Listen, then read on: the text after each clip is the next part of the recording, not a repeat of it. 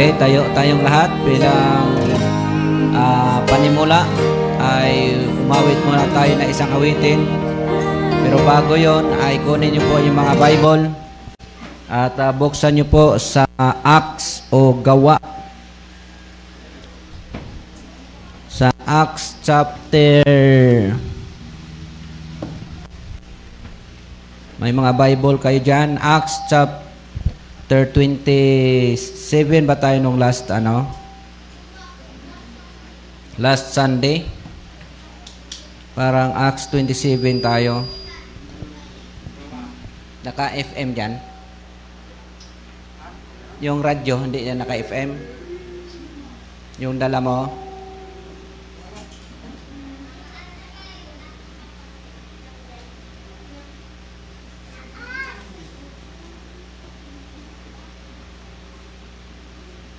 Acts twenty-eight na tayo ngayon, last uh, last chapter ng Gawa.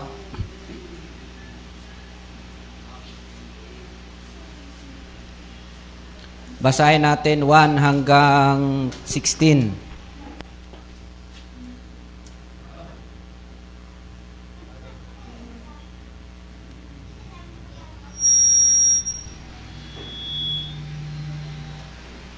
Okay? Nakuha nyo na?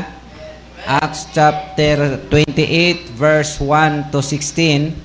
Basahin natin ng uh, sabay-sabay. Nakuha nyo na? Sige, so sa mga nakikinig sa radyo, kung may mga Bible kayo, buksan nyo po sa ak, uh, aklat ng mga Gawa. At sa, dyan sa Southern Leyte, ablihang inyong mga Biblia sa mga buhat. Okay?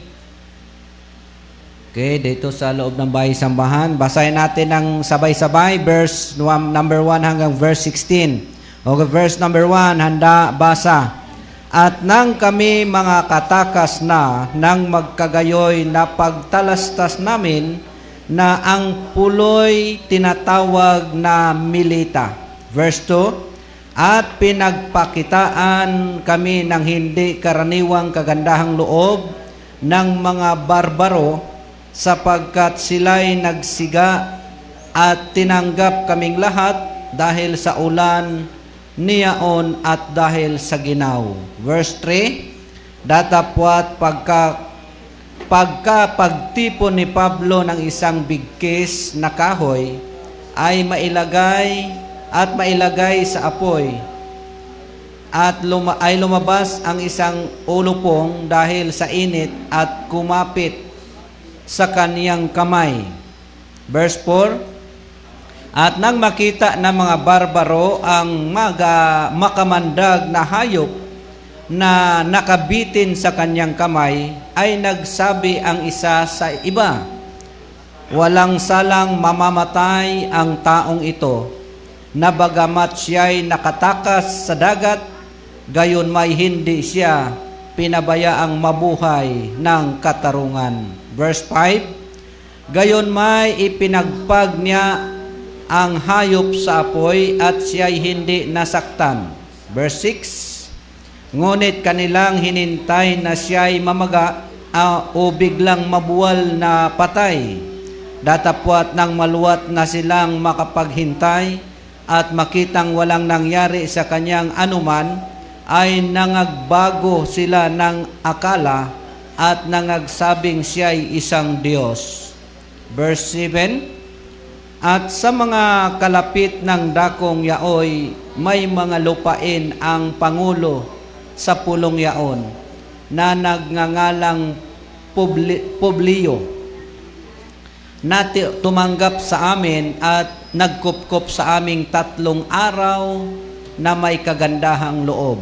Verse eight, at nangyari, nararatay ang ama ni Publio na may sakit na lagnat at it, ito at pinasok siya ni Pablo at nanalangin at nang maipatong sa kanya ang kanyang mga kamay ay siya'y pinagaling. Verse nine, at nang magawa na ito, pakihinaan yung verse nine, at nang magawa na ito ay nagsiparoon naman ang mga ibang may sakit sa pulo at pawang pinagaling.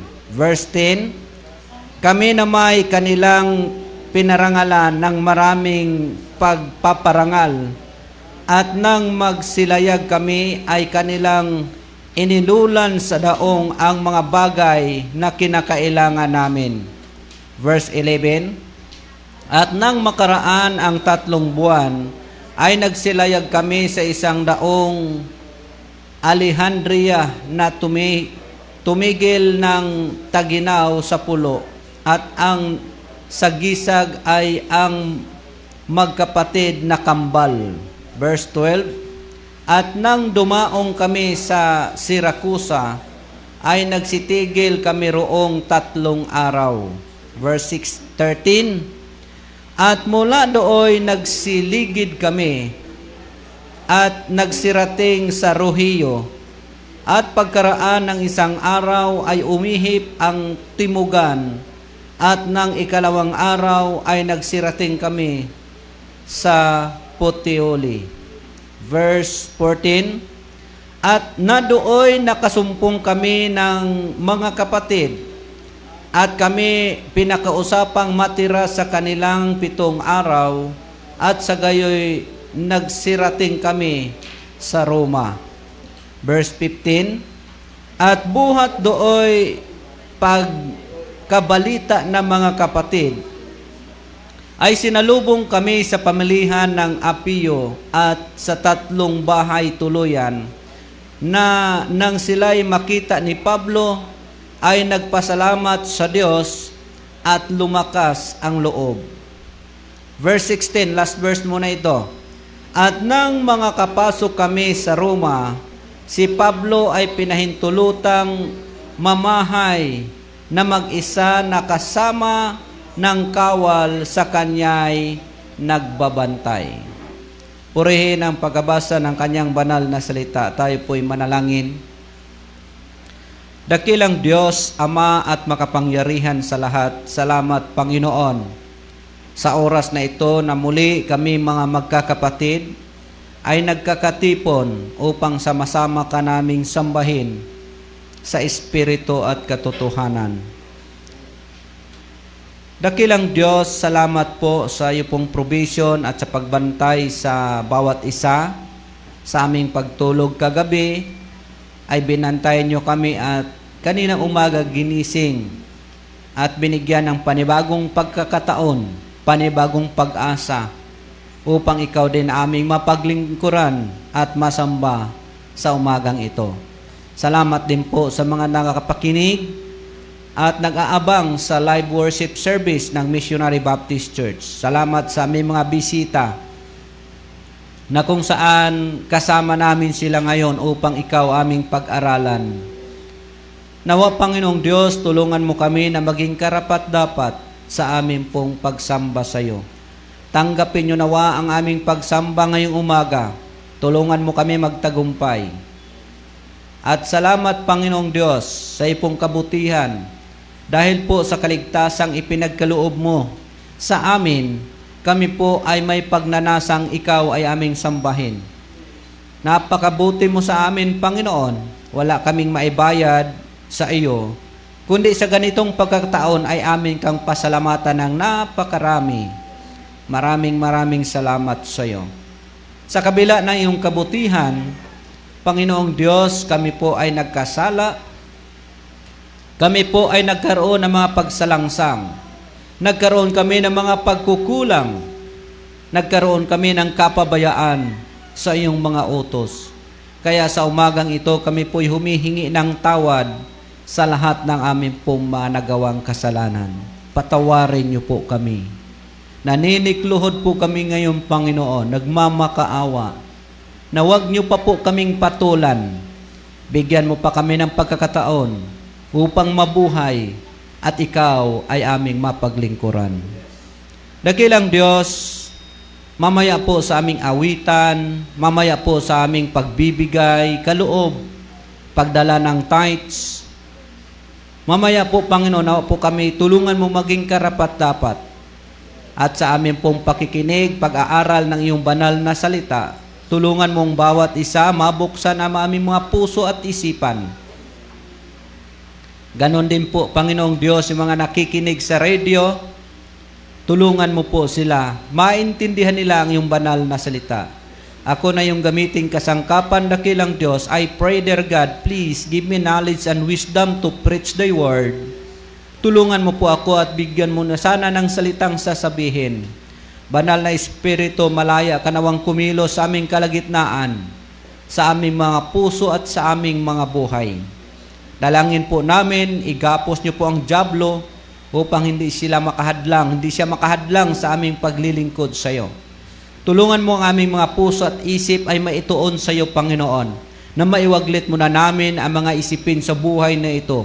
Ikaw na pong bahala, Panginoong Diyos, sa mga isipin namin at sa mga problema at sa aming mga tahanan na naiwanan. Ikaw na pong bahala, Panginoon. Pinapaubaya po namin lahat yun sa iyo. Hiling lang po namin, tulungan mo kaming ikaw aming ma-worship in spirit and in truth. Lord God, I pray na tulungan mo din ang mga nakikinig at nanonood sa radio na walang pagkakataon na makarating sa iyong bahay-sambahan, na pagbigyan mo po sila, Panginoong Diyos. Lalo na po Sister Marley, Mariela, Panginoon. Hiling po namin kung maaari pa, pagalingin mo na siya, dahil may pagnanais siyang ikaw ay katagpuin sa dakong ito. Lord God, dalangin po namin yung mga nakikinig lamang sa nanonood sa internet T V sa ibang bansa.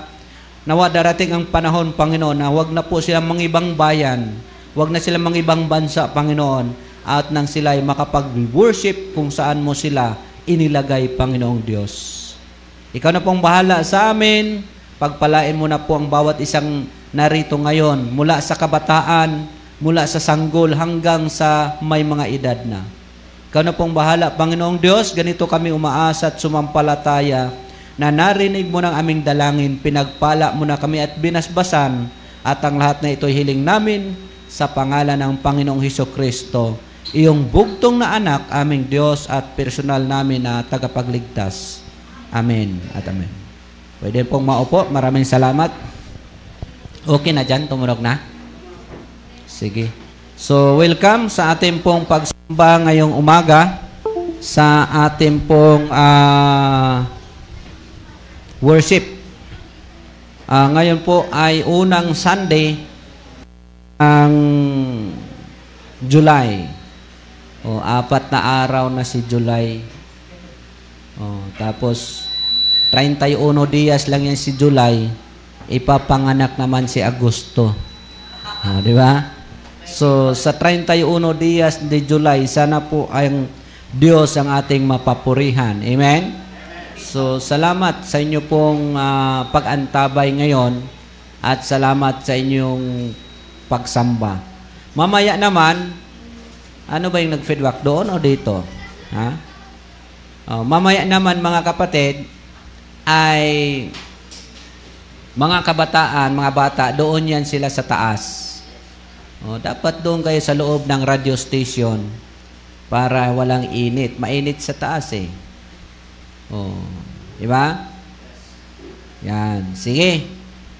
So, awit muna tayo ng mga awiting makalangit.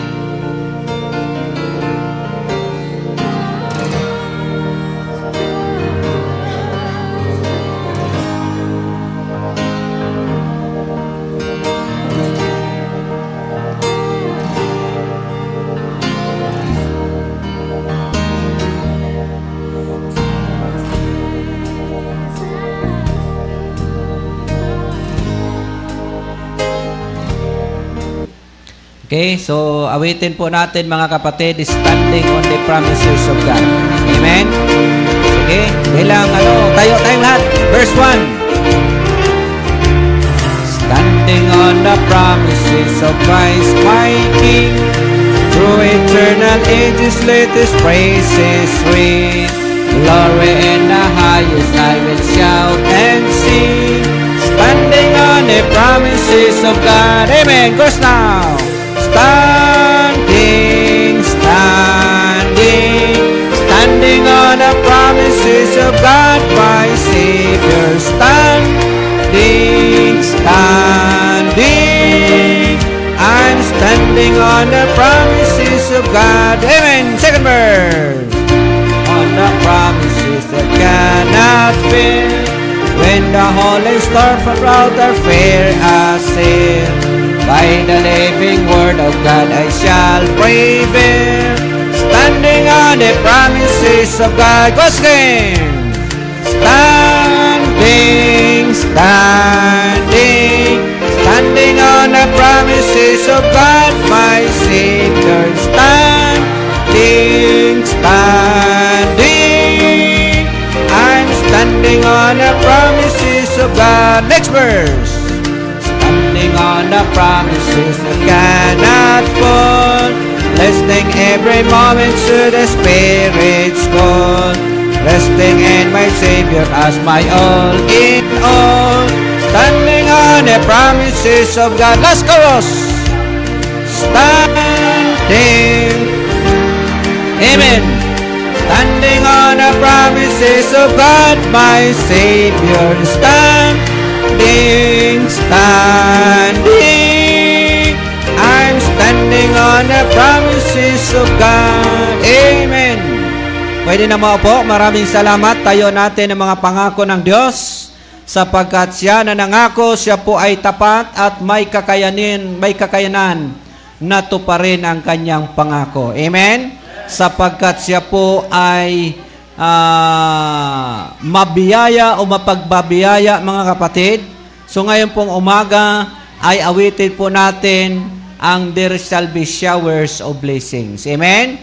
Sapagkat ang Diyos ay uh, mahabagin, mapagmahal, kaya uulan po ng mga pagpapala ang mga uh, anak ng Diyos. There shall be showers of blessings. Okay, verse one. There shall be showers of blessing. This is the promise of love. Amen. There shall be seasons refreshing, sent from the Savior above. Showers of blessing. Showers of blessing we need. Mercy drops round us are falling, but for the showers we play. There shall be showers of blessing, just reviving again over the hills and the valleys, sound of abundance of rain, showers of blessing, showers of blessing we need. Mercy drops round us are falling, but for the showers we play. Showers of blessing, oh that today they might fall.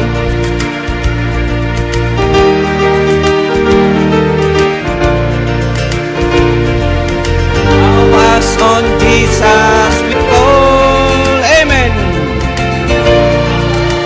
Showers of blessing, showers of blessing. Mercy drops round us are falling, but for the showers we play. Amen. Salamat sa Panginoon na talagang uulan ng pagpapala kapag tayo po ay patuloy at palagi ang uh, nagtatapat sa Panginoon. Amen? So lagi nating tandaan yan, uulan ng pagpapala kapag tayo po ay patuloy na nagtatapat sa Diyos. Yes. Kaya mga kapatid, ngayon pong umaga ay dadako tayo sa ating pong announcement. So patuloy nating ipag-pray ang ating Church Livelihood Program. Patuloy natin na uh, uh, ipanalangin sa Panginoon na ito po ay patuloy din gamitin ng Diyos para mas marami pong kaluluwa na maakay pa sa pamagitan po ng ating uh, programa dito sa church. So, ipag-pray din natin mga kapatid, yung mga kapatiran na nagtatrabaho sa City Vault. Pag-pray din natin yung mga nakikinig sa radio. At sa announcement pa natin sa church anniversary, patuloy din natin ipapanalangin yung ating mga speakers. Amen? Si Pastor Chris Ligo, Pastor Rick Belligas, at si Pastor uh, Joey Reyes. Ipanalangin natin sila na gamitin sila ng Panginoon na tayo man ay palakasin sa pananampalataya. Amen? Sige, so isang announcement pa natin. Tuloy-tuloy natin pray pagpapagawa ng ating bahay-sambahan. Pray natin mga kapatid yung ating uh, pinapanalangin na mabili na lupa, itong nandito, na sana po ay ipagkaloob ng Diyos sa maling panahon. Amen? So, yung magpapagawa din tayo ng mga churches, mga kasimbahanan, na ika nga worship uh, worship house, ay sambahan, uh, maka tayong gamitin ng Diyos para ma, ma, magkaroon po na maayos na baysambahan yung ating mga kapatiran na iba po mga missionary Baptist at other uh, Baptist churches. Ay panalangin natin, baka loobin ng Panginoon na mangyari. Amen? So tayo na may naniniwala ng Diyos ay dumidinig ng panalangin. At siya po, ang nais niya ay tayo ay gamitin lamang. Amen? Sige, so panalangin natin yan. Then ipag-pray din natin mga kapatid, yung mga kabataan na sana, kasi sa ginagawa natin ngayon, hindi man to para sa atin. Amen? Ginagawa natin ngayon to worship the Lord ay isa na yon na para sa Diyos. At pangalawa, para yung mga kabataan ay ma-practice o maturuan sila na sila po ay manatili at magtapat sa Panginoon. Amen? Upang sila ay magising na lumaki na may banal na takot sa Diyos. Lumaki na may banal na pagkakilala sa Panginoon. Ako nga minsan naisip ko, siguro kung ako noon ay naturuan ng ganitong panahon. Di ba? Okay, tanong nyo sa sarili nyo, kung kayo ay naipanganak na ang inyo pong mga magulang ay nasa tamang pananampalataya. Di ba? Ang ganda siguro ng mga buhay ninyo. Amen? Ganda ng buhay natin. Bakit? Kahit sa akin lang, itinanong ko mga kapatid, kung ako ay naturuan nung maliit pa ako, halimbawa yung magulang ko ay Baptist na, siguro hindi na ako nakapaggawa ng mga kalukuhan. Ano? Di ba? Daming mga kalukuhan nating nagawa. Oh. Kahit yan si Brother Danny Boy, hindi na makagawa ng kalukuhan yan. Dati, nagnanakaw pa yung nyug. Oh, hindi na, na nagagawa yon dahil ang mga kabataan natuturuan, di ba, na masama ho manglakaw. Masama ho mag magluko, magsinungaling. Kasi kusa hong dumadating yan sa tao, pag ang bata, di ba, ipapanganak. Masama talaga yan. Kaya lang, dahil sila ay wala pa sa tamang uh, pag-iisip o tinatawag na, yung tinatawag na account, uh, age of accountability. Hindi pa sila pinapanagot ng Diyos dahil medyo wala pa sila sa tamang makapag-desisyon ng tama. Kaya inaangkin muna ng Panginoon, lahat ng bata akin na. Langit yan. Kahit yan ay gumagawa ng kasalanan, langit yan dahil wala pa sila sa tamang pag-iisip, yung uh, wala pa sa account of, uh, age of accountability. Pero pagdating ng age of accountability, sabi ng Panginoon, dapat yan maturuan ninyo na ako'y tanggapin bilang kanilang Diyos at tagapagligtas, sabi ng Panginoong Hesus, upang sila ay huwag mapahamak sa impyerno. Kaya yung mga bata, bagamat mali o kasalanan ang kanilang ginagawa, basta't wala pa sa age of accountability, wala pa sa edad uh, na sila'y pinapanagot ng Diyos, ay langit po ang punta lahat niyan. Amen? Kailang dapat, habang sila ay wala pa sa age of accountability, maturuan na ng tama para huwag na nilang gawin yung mali. Di ba? E kaya naisip ko, kung ako'y naturuan noon, nung tama, baka hindi na ako nakagawa ng mali. Pero ganun pa man, wala tayong magawa doon dahil yun po ay ayon sa plano ng Panginoon. Kasi isang tao din, hindi din maging effective na magturo kapag hindi niya naranasan. Amen? Oh, kahit ikaw, hindi ka maging effective magturo sa may problemang pamilya kung wala kang pamilya. Kaya yung mga, kap, mga kapat, kaparian, di ba? Paano sila makapagpayo ng tama na hindi nga sila, wala nga silang pamilya? Sabi naman ng iba, de, mali ka pastor, yung mga pare, may mga pamilya na yun ngayon. Kasi gusto nilang Gusto nilang makapagpayo ng uh, effective sa may mga pamilya, kaya naghan, naghanap ng pamilya yung iba. So, ang importante mga kapatid, na yung mga kabataan natin, dalhin natin palagi sa church. Huwag tayong manghibagod. Obligasyon natin silang maturuan. Amen? At ang kagandahan pa niyan, maingay yung cellphone ko, siging pay out ngayon ang bangko. Pero mayroong mga late, mamayang hapon pa sila. Oh, hindi pa na-adjust. Oh, yung mga na, yung mga hindi makatanggap, antay kayo mamayang after lunch. No, isang gabi, alas otso na ng gabi dumating. Oh, di ba? Ano 'yon? Nag, nagpapalit kasi siya ng from June first, uh, June thirtieth hanggang pa July. Kaya ganang karamihan nangyayari yan. Sige. So, at least mga kapatid, mapansin natin yung ating ginagawa ngayon. Parang example din ating pinapakita sa ating mga anak. Amen? Yung mga anak kasi, mga bata, alam si baby. Anong pangalan yan? Si baby baby. Dapat pangalan mo, dalawang litra lang para di mahirapang sulat yung... Oh, yung presidente ng China, si C. X I lang pangalan nun. Oh, yung isang kaibigan ko, ang pangalan naman niyang anak niya, G R. Hindi na dinawaga, pangalan ng tatay, hindi na. Basta G R ka. O, G R lang. O, bilis pag nagsulat ng pangalan. Oh. Yung ano, yung baby ni Sister Love, ang, na, yung pinakabunso, yung namatay, oh, ang pangalan nun, C. Siap. Oh, X I lang. Pinanga, uh, pangalan nun ng presidente ng China, si J, Xi Jinping. Si Xi yung pangalan na, Jin yung middle name, Ping yung apelyido, Xi Jinping. Oh, yun, si Xi Yap. Oh, di ba? Yan pangalan niya, R. R lang. Ang bilis.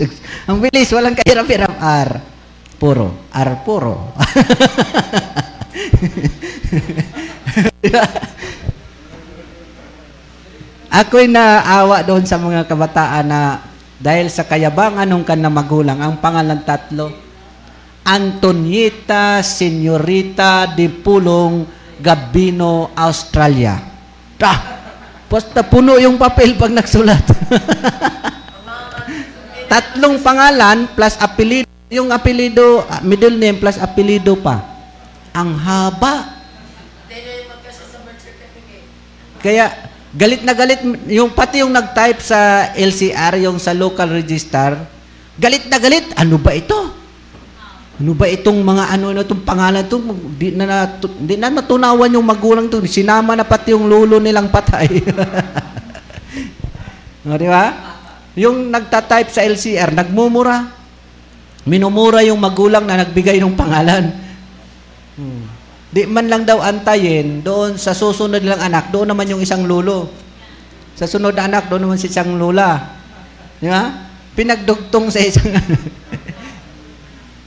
Pero alam niyo po, yung mga kabataan, pag lumaki-laki na yun, kapag kunti na yung gatas ng nanay, kakagatin na yung dede niyo. Di ba? Napansin yan? Oh. Di ba? Tapos pagka yan ay medyo marunong-runong na, papabili ng laruan, pati laruan ng kanyang kaibigan, gusto kanya. Akin to, akin to, akin niya hat. O, di ba? Ganid, no, mga kabataan. Oh, minsan pag nalingat ka, napunta sa kapitbahay, pagbalik niya, nagmumura na yan. Oh, taka ka, di ka man nagturo magmura, pero bakit siya nagmumura? Galit na galit ka sa kapitbahay mo, kayong anak ko, tinuturuan niyo magmura. Sabi ng kapitbahay, ano kayo? Bakit mo? Ako magturo ng magmura, ano kayo? Di ba? Wala ho nagturo niyan. Talagang kusang magmumura yung anak, yung bata, dahil po, oh, natural po sa bata yan. Kaya, yung mga bata kasi hindi natin kayang turuan na gumawa ng masama. Talagang masama ho ang ginagawa niyan. Kaya tuturuan natin na gumawa ng mabuti. At ipapakita natin sa kanila na yung masama ay hindi ho maganda ang mapupuntahan. Kaya tayo na ngayon, nagbibigay tayo ng example. Pupunta tayong bahay-sambahan, dadalhin natin ng mga anak para maturuan sila at sila'y lumaki na may banal na pagkakilala sa Diyos. Amen? Kaya tama iginagawa nyo, nandito yung inyong mga anak. Kaya ako naman pag nagkaanak, pero malabo. No? Sige, so salamat sa Panginoon at uh, ngayon po mga kapatid, patuloy nating ipag-pray yung ibang mga nagtatrabaho sa Church Livelihood Program. Di man natin sila pinipilit na sumamba. Amen? Pero pasensyahan po tayo dahil tayo po ay nasa Church Livelihood Program ay hindi rin natin sila pinipilit magtrabaho. Di ba? Ayaw nilang sumamba, ay huwag namang patrabahuin. Kasi mananagot naman tayo. Amen? Kaya tayo naman yung sisihin. Ano ba kayo? Sabi nyo, simbahan yan, ang mga mag-worship, magtrabaho dyan, nagtawo-worship, pero yung iba, wala man pinapatrabaho nyo. Amen? So, ganun po mga kapatid ha. Kailangan ay kayo mismo. Maganda yung kayong magsasabi sa mga hindi nagtatrabaho para hindi ako yung sasama. Hindi sa akin magalit sa inyo. Amen? Sa inyo magalit, hindi sa akin. So, salamat naman at uh, yung mga kasama natin na sa Mindanao ay sila po ay nakakapag-worship din. Amen? So, ano pa announcement natin? Ipag-pray natin mga kapatid na marami pang uh, maipon tayong mga kayamanan upang magamit natin sa gawain ng Panginoon. Tapos pag-pray natin, magkaroon tayo ng mga sasakyan pa. Sa anniversary, gusto ni Pastor Ligo, may sarili siyang sasakyan. So ipag-pray natin. Si Double J, on process na yung sasakyan niya, pati yung kay Kagawad Sarilia. So ipanalangin natin na kasi yung mga sasakyan ay magagamit po talaga yan sa gawain ng Panginoon. Amen? So, ano pa announcement? Mamayang hapon, saan ba tayo mamayang hapon? Nasaan si Sister Lab? Wala na. So, mamayang hapon siguro, baka doon tayo kina Pastor Solomon o kaya doon sa Santikon.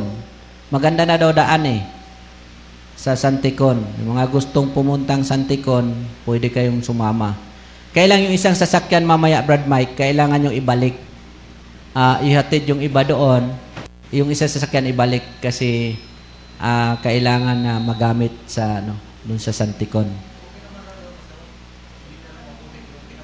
Tinambaka na. Sige, so salamat at uh, doon tayo mamaya sa Santikon. Yung kahit isang sasakyan lang para may magamit kami papunta roon. Sige, so ano pa iba announcement natin? Lana? Sino preacher mamaya? Sino kasunod ni ano? Ikaw mamaya, Brad Nelson? Okay. Oo, di pa. Kayo, kayo. Ikaw mamaya. Sige. So, ikaw mamaya sa Santikon. Then, uh, ipag-pray natin kasi parang nagsuggest si Brad Mike na merong uh, maganda na yung suggestion niya. Merong, uh, meron ditong M C. Kasi M C ngayon ako. A- aawit ako. Pray me, open and pray? Ako. Ako na lang lahat. So, maganda din yun, no? Na May, may schedule ng M C, may schedule ng opening prayer, may schedule ng special number, may schedule ng mag, uh, mag, magsusunglid, oh, magsunglider. Napansin nyo kay Pastor Ligo, mayroong bata doon magaling magsunglid. Diba? O iba-iba sila. So, ipag-pray ninyo mga kapatid kasi kailangan natin yun, masanay kayo. Kanina tinuruan ko na si Sir Sir paano paanda rin kasi we are planning na magpunta ko ng Mindanao. Uh, kung hindi sa Sunday, next Sunday. So, kayo dito. So, yung preacher natin ng ano, ng sa, uh, Sunday ng hapon, pag wala ako, yun ang preacher dito sa umaga.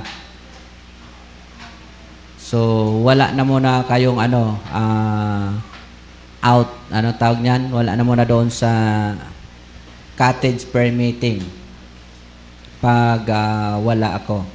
So, naplano namin ni Pastor Chris Ligo na sasamahan niya ako. Depende din yun kung isasama ko si Brad Mike parang hindi payagan ni Ate Belmay. Ayaw payagan. Oh.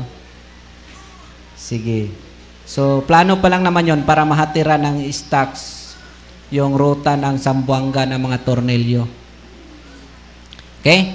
Wala na, wala nang announcement. Awit tayo ng isa pang awitin, then uh, dadako tayo sa ating giving. Nasa na si, wala ba si Brad John Mark? May sakit. So, pag-pray natin na siya ay gumaling. So, tayo ay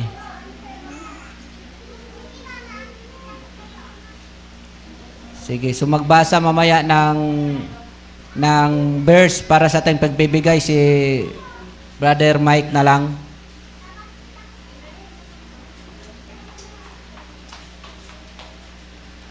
Awitin natin ground, higher ground.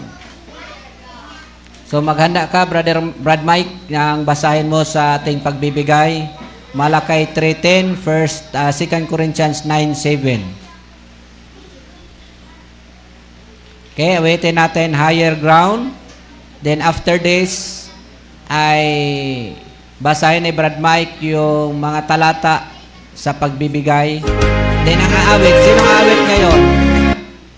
Sino naka-schedule ng aawit? Si Sister Bilma, no? Ah, si, si ano? Sino yon? Ah, sige, si Angel. Oh, si Angel. Amerikano yan, Angel Burger, apelido. Sige, so aawit tayo. Amen. Upward way, new heights I'm gaining every day. So praying out and onward bound, don't let my faith on higher ground. And let me stand by faith on hate and stable land, a higher plane that I have found. Lord, plant my faith on higher ground. Next word. My heart has no desire to stay where doubts arise and first dismay. Though some we dwell where this abound, my prayer, my aim is higher ground. Lord, let me up, let me up, and by faith on high. Stable land, a higher plane that I have found. Lord, plant my faith on higher ground. Next verse. I want to scale the utmost height and catch a glimpse of glory bright. But still I pray till heaven fall. Lord, let me on to higher ground. Lord, let me up and let me stand by faith on high, when stable land, a higher place that I have found. Lord, plant my faith on higher ground. Amen. Salamat sa Panginoon at salamat sa Kanya pong kabutihan sa bawat isa sa atin. Ngayon po, dadako tayo mga kapatid sa pagbibigay. Ihanda po natin ating puso sa pagbibigay sa Diyos upang siya pong ating ma-worship no, sa pagbibigay. At ibalik natin, idalhin natin yung mga tithes na Kanya pong inuto sa atin na atin pong ibigay sa Kanya at dalhin. Okay, tawagan ko si Brad Mike upang basahin ang talata na nagpapatunay na ang pagbibigay hindi natin ginagawa dahil ito po'y kailangan. Hindi po yun, no? Ginagawa natin pagbibigay sapagkat ito po ay utos ng Diyos. Dito ka.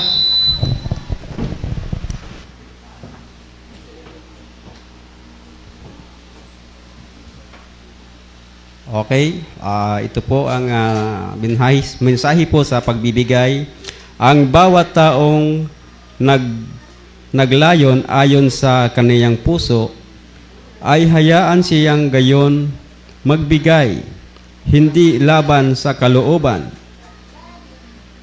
o dahil sa pangong, pangangailangan, sapagkat inibig, inibig ng Diyos ang isang masayang Tagabi, tagabigay at makakaya, makakayanang gawin ng Diyos ang lahat ng biyaya na sumaga, sumagana tungo sa inyo upang kayo at palaging taglay ang lahat ng kakasapatan sa lahat ng mga bagay.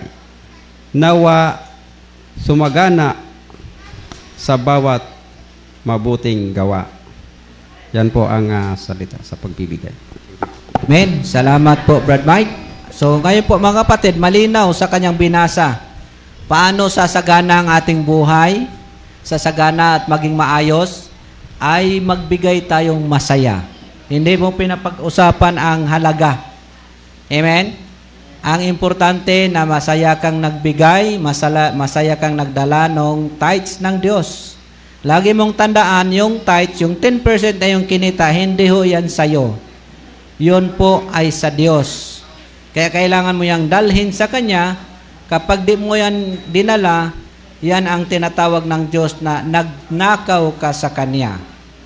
Ninanakawan mo siya sa tithes at saka sa offering. Kasi may nagtanong baga sa Panginoon, Panginoon, saan ka namin ninakawan? Ang sagot niya, sa tithes at saka sa offering. Ninakaw nyo. Di nyo binigay, di nyo dinala ang tithes. Amen? So ngayon po, tawagin natin si Angel Burger upang uh, awitin ang mga awit para sa Panginoon. Habang siya umaawit, ay tayo naman po ay nagbibigay sa Diyos. Amen?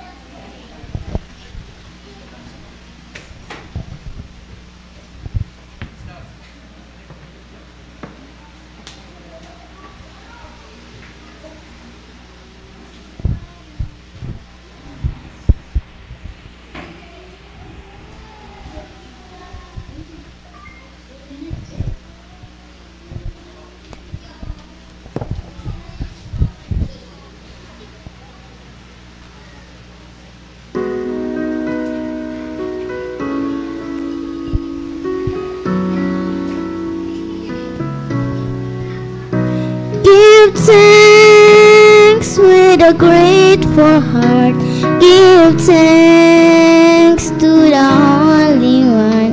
Give thanks because He's given Jesus Christ, His Son. Give thanks with a grateful heart. Give thanks to the Holy One. Give thanks because He's given Jesus Christ, His Son. Let the weak say, I am strong.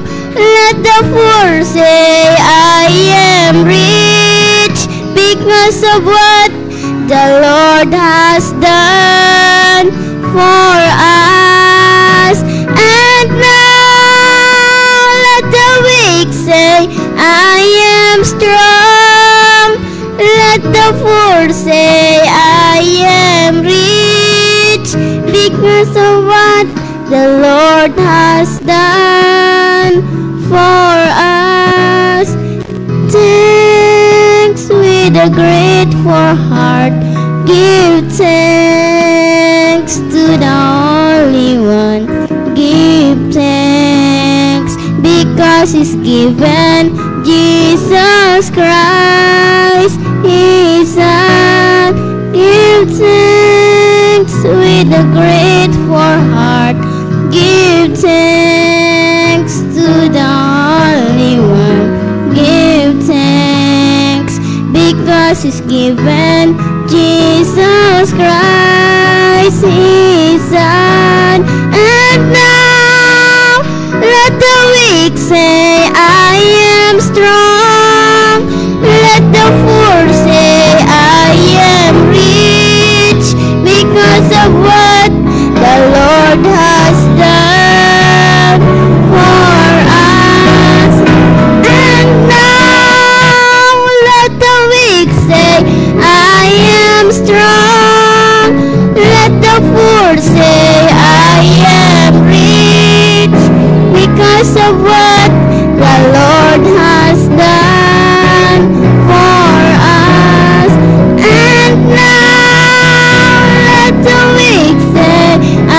Let the poor say, I am rich, because of what the Lord has done for us.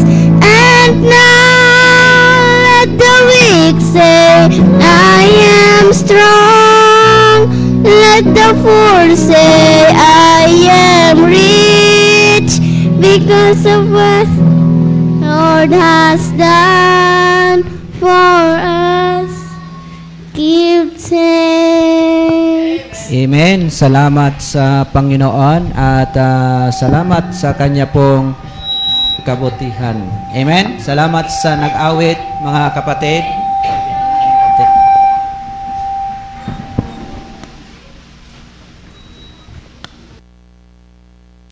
And so, malinaw, no?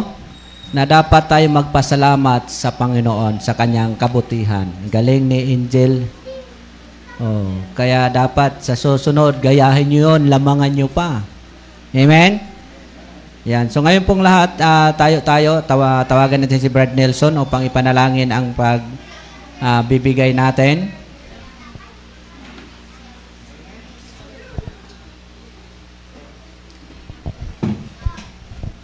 Tayo po tayong lahat, tayo po manalangin. Uh, Panginoon, maraming maraming salamat po sa tagpong ito na kami po ay muli nagkatipon para Ikaw amin mapaglingkuran at masamba sa magit, pamamagitan ng gawaing ito, Panginoon. Lord God, uh, dalangin din po namin sa mga halaga na nalikom ngayon. Tanggapin niyo, Panginoon, uh, palain, magamit po sa gawain, lalong-lalo na, Lord, sa Uh, patuloy na pagpapagawa ng uh, yung sa bahay-sambahan at sa pagpapalaganap na yung banal na salita. At dalangin din po namin, Ama, na patuloy niyo po pagpalain ang bawat isa sa amin, na siyang patuloy din po namin ginagamit sa gawaing ito at sa aming mga pangangailangan. Patawad, Lord, sa aming mga kasalanan. In Jesus' name, Amen. Eh, pwede na maupo. Maraming salamat. At ngayon po, mga kapatid, ay dadako tayo sa ating pong uh, special number, yung mga kabataan.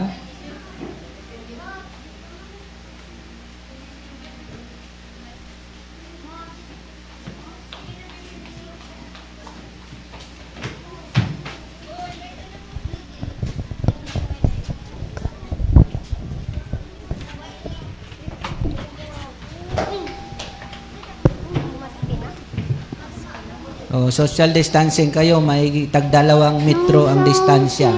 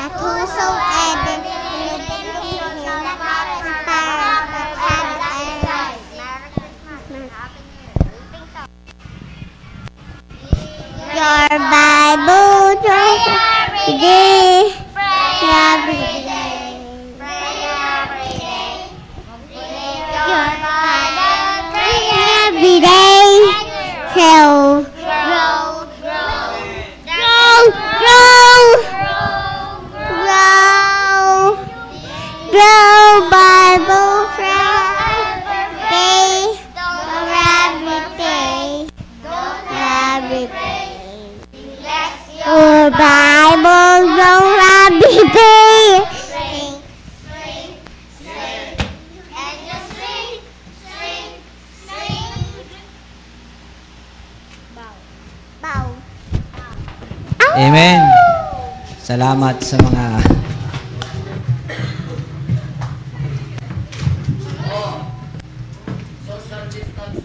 Bakit kaya pag uh, nakahawak ng mic yan, wag ganun talaga siya. Ang galing talaga ni siya. Ah, dito na muna kayo. Wag lang kayong maingay. Gusto niyo sa baba, doon sa ano, kwarto. Sige, pwede na kayo doon. Mag, uh, maganda doon, aircon doon.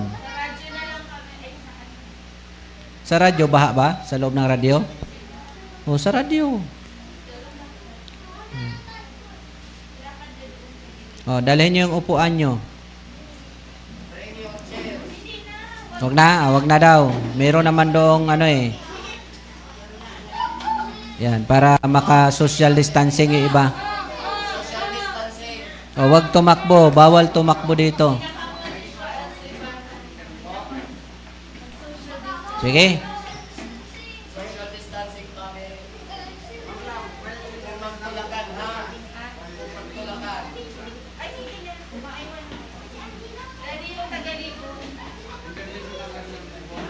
Ah, meron pang tagalibon. Wow, wow. Yan. Sige, may mga tagalibon pa.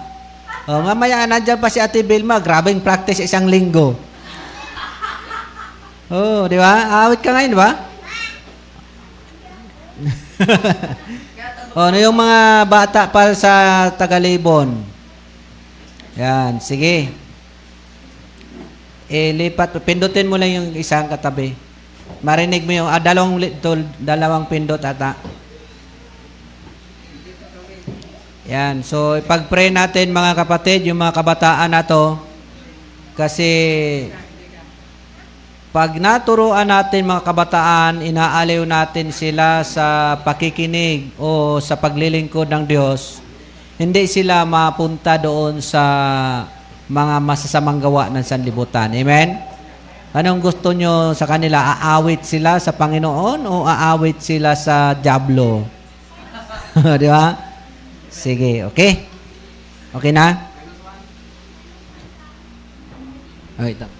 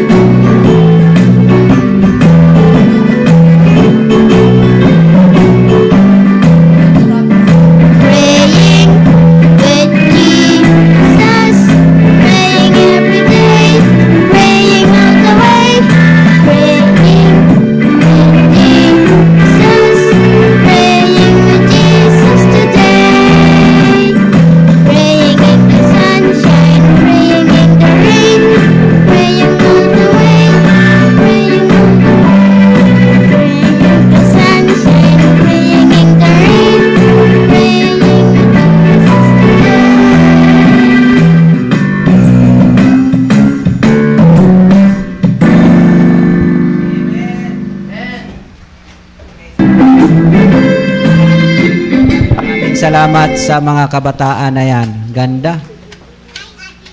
Ikaw gusto naman, Brother Mike, dito. Na, Ate Bilma. Ha? Yung mic, isa, paki-off. O, anong nangyari dyan?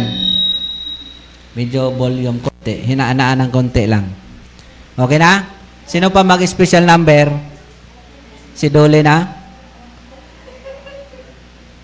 Sige, walang nakaupo dito. Upuan nyo dito ka, Joshua, para lumuwag-luwag. Yan. Dito sa unahan. Yan. Uy, parang may ano ka na ata. Ano pa? Sige, so... Ngayon po, mga kapatid, dadako na tayo sa pinaka-importanting bahagi ng ating pagsamba sa Diyos, ang pakikinig ng Kanyang banal na salita. Amen? Sige, so kunin niyo po ang inyong mga Bible at buksan niyo po sa aklat ng James.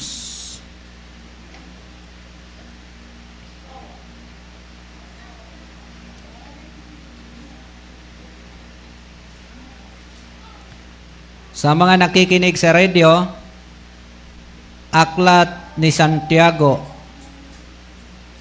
James. Tama ba? Yes. Chapter one, verse nineteen to twenty-four. O, kahit hanggang twenty-five.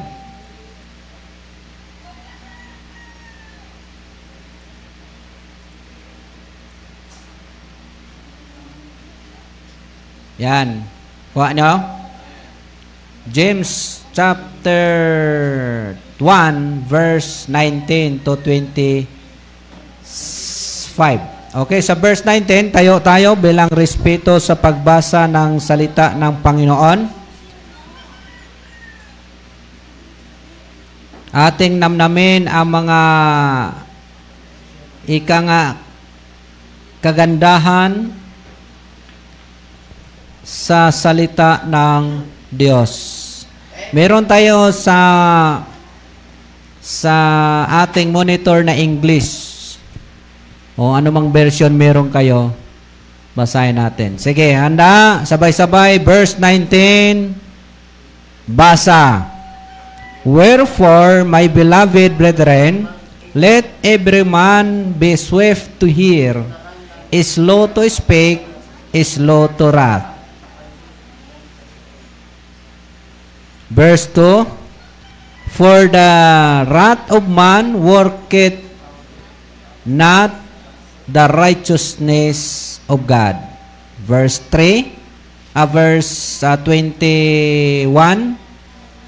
Wherefore, lay apart all filthiness and a superfluity of naughtiness, and receive with meekness an uncrafted word, which is able to save your souls. Verse twenty-two, But be ye doers of the word, and not hearers only, deceiving your own selves. Verse twenty-three, For if any be a hearer of the word, and not the doer, he is like unto a man beholding his natural face in a glass. Verse twenty-four, For he beholdeth himself, and goeth his way, and straightway forgetteth what manner of man he was. Last verse twenty-five, But whoso looketh into the perfect law of liberty, and continueth therein, he being not a forgetful hearer, but a doer of the work, this man shall be blessed in his deed. Purihin po ang pagkabasa ng kanyang banal na salita. Tayo po'y manalangin. Dakilang Diyos at Ama ng makapangyarihan sa lahat. Salamat po sa iyo pong salitang aming nabasa. Salamat po sa iyong kabutihan, sa iyong gabay at sa mga pagpapala mo sa amin. At salamat sa pagkakataon na makapag-aral na iyong banal na salita. Dalangin po namin, Panginoon, tulungan mo kami na maintindihan namin at matuto kami ng iyong mga katotohanan upang maipamuhay namin, Panginoon, habang kami ay nag-aantay sa muli mong pagbabalik, Panginoong Hesukristo, upang kami ay iyong kunin at dalhin dyan sa langit upang patuloy ka naming mapaglingkuran.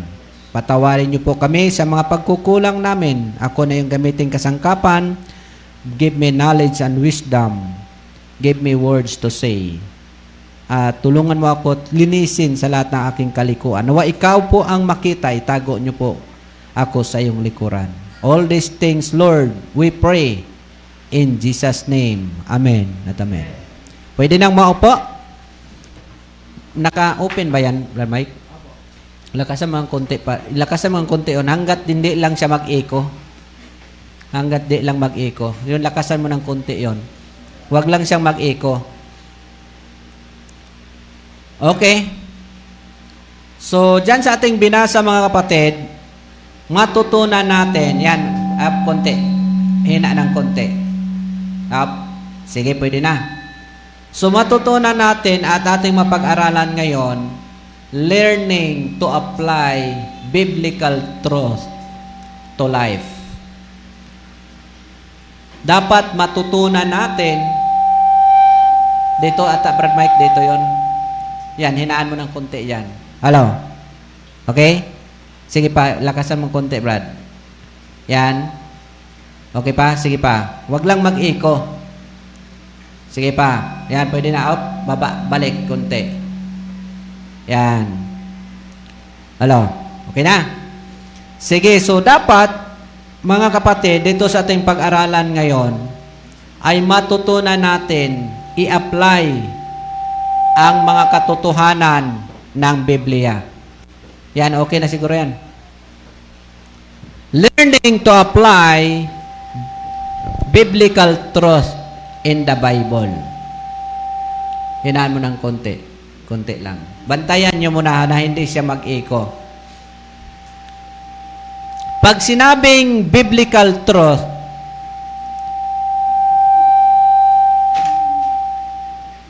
hello, mahina, pag mahina kasi masakit sa lalamunan. Dapat may, malakas siya pero wag lang siya mag-echo. Hello.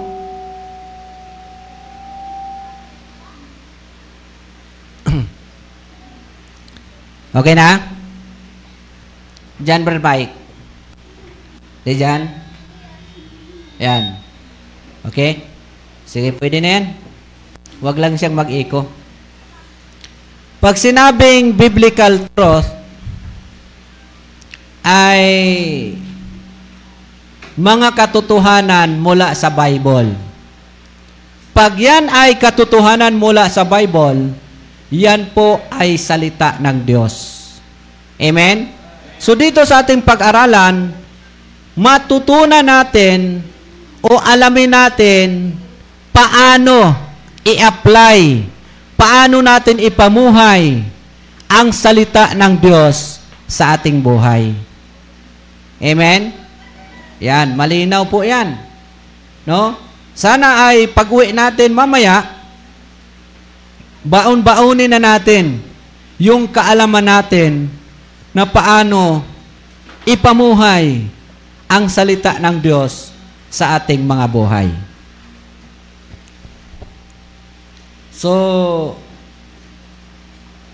ang tao talaga kapag uh, ganyan po ang mga kaalaman na natutunan, maganda ang buhay. Amen?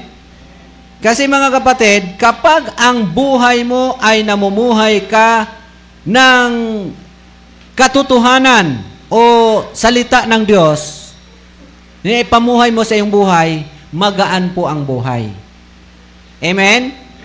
So, meron tayong makita na the parable of the sower.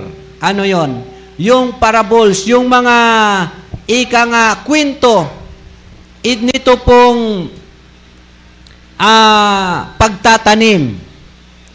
The parable of the sower, it is the soil and not the seed that determine the level of productivity.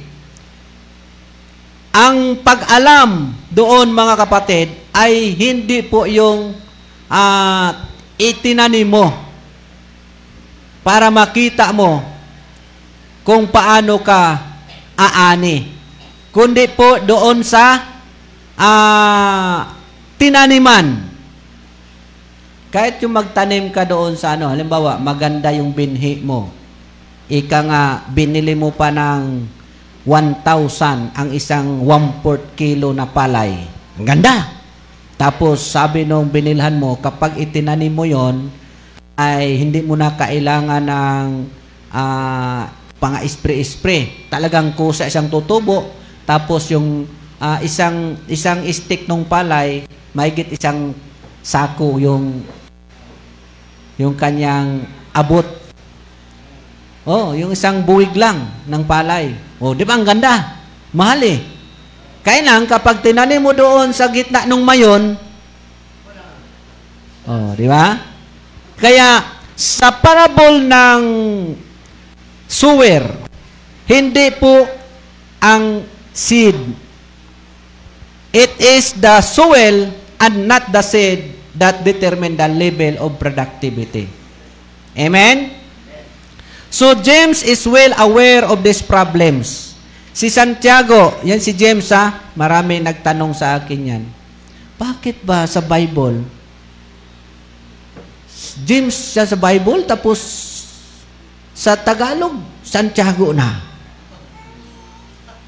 Pag ang iba naman, grabe naman yun. James tapos Santiago. Sabi ko, anong tawag na eroplano doon sa Japan? Eroplano ba? Sabi niya, parang hindi eh. Amen?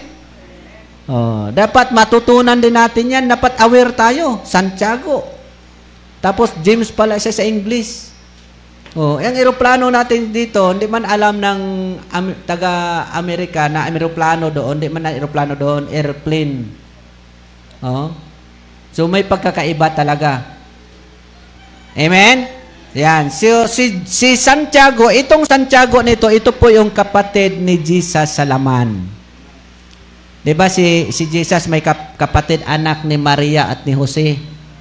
Yan, si James isa doon. At least ma, maunawaan natin. Amen? Pero si, si James ay purong tao. Hindi sa Diyos. Bagamat kapatid siya ni Jesus, iba kasi ang ama ni James, ni Santiago, si Jose. Amen?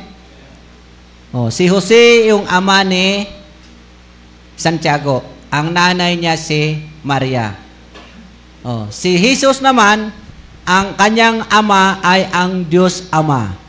Siya po ay mismo ang Diyos, lumublob sa tiyan ni Maria, kaya naipanganak siya bilang tao. Pero hindi siya basta tao lang. Siya po ay Diyos na nagkatawang tao. Amen? Pero ito si James, talagang tao yan. Kasi anak yan ni Jose at ni Maria. Naunawaan natin. So alam na alam, mga kapatid ni Santiago, si Apostol Santiago, alam niya ang problemang ganito. So para maliwanagan natin, si Santiago ay nagbigay ng mga practical advice, mga abiso, mga ano bang ibang term ng abiso? Paalala. Ayan.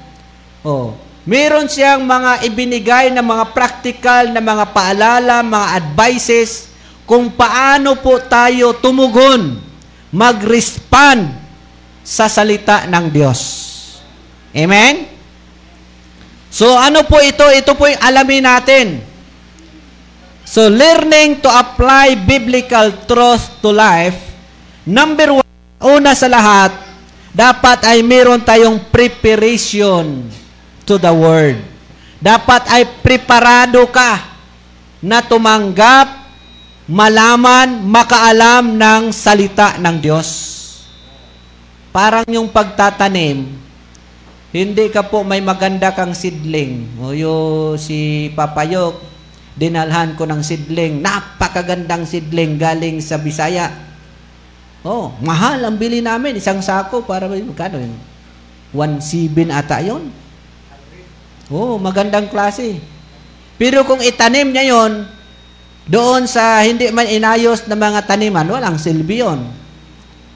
Isaboy niya lang doon sa mga damuhan, kahit gaano kamahal yun, walang silbi. So, meron pong tinatawag na preparation. Amen?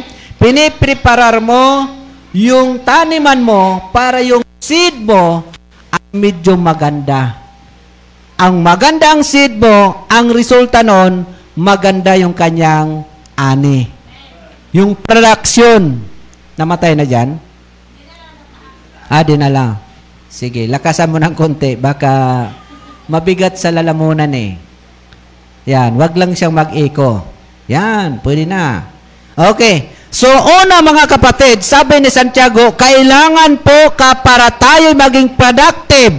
Para, kasi diba sabi ang salita ng Diyos kapag sinunod natin ay dapat tayo ay maging produktibo. Tayo ay maging maayos ang ating buhay. Para po maging maayos ang buhay natin habang tumanggap tayo ng salita ng Diyos, ay dapat pong mayroong preparation. Handa po tayo, amen? So yan po mga kapatid. Una, sabi ni Santiago ay dapat maging handa tayo. Sabi nga dyan sa Santiago verse nineteen, oh, sabi niya, nalalaman ninyo ito, minamahal kong mga kapatid. So bantayan natin to ha, yung sulat ni Santiago. Kapag si Santiago ang, nag, ang nagsalita, ang kinakausap ni Santiago dito ay mga kapatid. Ano ibig sabihin? Mga anak ng Diyos. Ano ibig sabihin pag anak ng Diyos? Mga ligtas. Amen? So, hindi siya nagsasabi doon sa mga taong hindi ligtas. Ang sinasabihan ni Santiago dito, yung mga ligtas, tayo mga anak ng Diyos, mga members ng church. By the way, mga kapatid, si Santiago ay pastor ng Jerusalem Missionary Baptist Church. Siya po yung pastor sa Jerusalem, Missionary Baptist. Amen? Marami pong mga ibang grupo nagsasabi na si Pedro. Si Pedro, pastor din siya, kaya lang sa panahon na ito, yung dumating ang time na wala na si Pedro, si Santiago po ang nag-pastor doon. Sige. So sabi niya, sabi ni Santiago, dahil siya ang pastor ng Jerusalem uh, Missionary Baptist Church, sabi niya, mga kapatid, kaya ini-address ka, lagi niyong tandaan, pagka may sinabing uh, salita ni Santiago o sulat ni Santiago, ang sinasabihan doon yung mga kapatid, mga anak ng Diyos. Bantayan natin na kasi marami nagkakagulo-gulo dyan sa sulat ni Santiago. May sulat kasi si Santiago na sabi niya, ang pananampalatayang walang gawa patay. Oh. Kaya kapag wala pala akong gawa, ay hindi po ako maligtas. So, bantayan natin yan. Hindi po kailangang maligtas ang sinabihan ni Santiago sapagkat sila ay ligtas na. Amen? Kasi ang kinakausap ni Santiago ay yung mga ligtas, yung mga anak ng Diyos, yung mga member ng Missionary Baptist Church. Yun ang kausap niya. Kaya pag siya nagsabi, ang pananampalatayang walang gawa ay patay, ang ibig sabihin ni Santiago, tayong mga mananampalataya, dapat yung ating pananampalataya ay ilaki pa natin ang gawa para tayo ay magkaroon ng mga blessings. Amen? Amen? Hindi na po natin kailangang sumampalataya para maligtas. Bakit? Sapagkat ligtas na tayo. Naunawaan natin? Ligtas na tayo, mga kapatid, kaya hindi na natin kailangang sumampalataya upang maligtas. Oh, kailangan natin gumawa dahil ligtas na tayo, kailangan natin gumawa upang marami tayong pagpapala. Naunawa natin? Gagawa tayo ngayon, mga kapatid, kikilos tayo bilang mananampalataya para magkaroon tayo ng maraming blessing. Hindi po para maligtas. Bakit? Dahil ligtas na po tayo. Naunawa natin? Yan. Nilinaw natin yan kay Santiago. So sabi niya, sabi ni Santiago dito, ang kausap niya, tayo ha, mga ligtas, ligtas na ba kayo? Pupunta na ba kayo ng langit? Amen, salamat. So tayo, sinabihan tayo ni Santiago, magmaliksi ang bawat tao sa pakikinig. So ang ina-address ito, bantay niyo ha, hindi po yung mga tao doon sa labas. Ang sinabihan dito, magmaliksi ang bawat isa sa pakikinig. Tayo. Amen? At ano pang sabi niya? Magmakupad sa pananalita. Minsan bagay yung ano, yung asawa ni si Ate Bilma, pag ikaw nagkasala, grabing bura, nagbibigla, parang manok. Anong sabi ni Santiago? Magmakupad sa pananalita. Amen? Alam niyo po, mga kapatid, kapag tayo ay, halimbawa, gaya noon, unang panahon, di ba? Yung, yung, yung lalaki, uuwi, susuray-suray, oh, oh, oh, oh, oh, ano na? Di ba? Sasabihin nung asa, ayun na, ayun na, ayun na, ayun na, wala nga tayong pagkain, wala nga tayong bigas, wala nga tayong, ayun na, uuwi, kapag ayun, lesson pa, ano ba yun? Kaya yung babae noon na ina-uppercut ng asawa, bakit? Ang ingay-ingay eh. Wala na nga yun sa control. Hirap na nga maglakad. Tapos salubungin mo pa ng maraming pagsasalita. Ay, uppercut ang abot. Amen? So, anong sabi dito? Pero dapat tayong mga Christian din natin yung ginagawa. Amen? Pero pinapalalahanan tayo ni Santiago na ang bawat isa'y magmaliksi sa pakikinig at makupad sa pananalita. Amen? Kaya kung Kristiyano ka na, tahimik na. Pag meron kang nakitang mga mga pasaway, ay, tumahimik ka lang, ipag-pray mo, Panginoon, ayusin mo buhay nila. Amen? Huwag ka na magsalita. Kasi di mo alam kung anong sasagot noon. Eh, kung isagot noon, eh, pabalagbag, gaganti ka ngayon, mag-aaway kayo. Naunawa natin?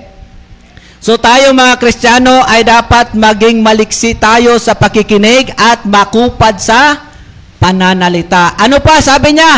At magmakupad sa pagkagalit. Huwag tayo agad-agad nagagalit. Amen? O, ito baga maraming bumabagsak dito. Nadapa na nga, pinagalitan mo pa.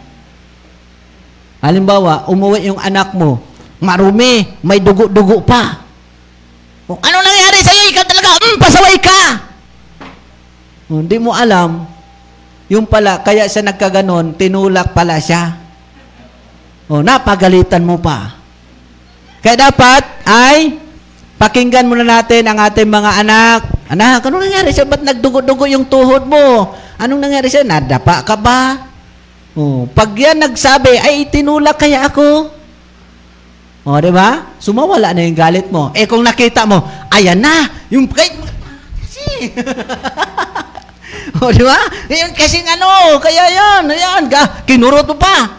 O, mamaya, pag nagsabi, kasi kaya nga ako ganito, kasi tinulak ako, ganito, ganyan. O, doon ka ngayon, nagsisi sa sarili mo.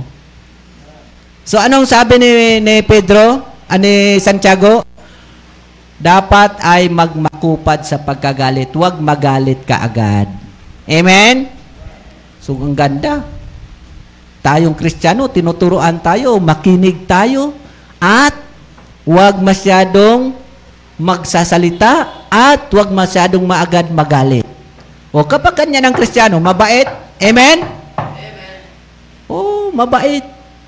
Biruin mo, nagkasala na sa'yo, hindi ka lang naimik. Tapos, di ka pa nagalit. O, yung nagkasala, na ramdam niya yung kasalanan, magtaka siya. At maki, ma, maalala niya ngayon, Panginoon, salamat. Di na ako uulit. Isa na lang. Naunawaan natin? So, sana po mga kapatid, maging ganito tayo, no?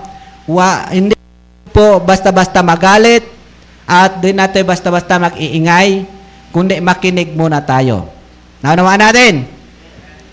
So, una, first step in preparation for the word is to be the quick to listen. Ang preparation po para sa Diyos ay makinig tayo. Who is listening is learning. Maganda baga, yung nakikinig mga kapatid, yung baga ang natututo. Kahit po sa school, ako nag-aaral ako, wala man akong notebook, wala akong bullpen, wala akong chinilas. Nag-aaral ako ng grade one, grade two, grade three. Oh, nakikinig lang po ako sa teacher namin.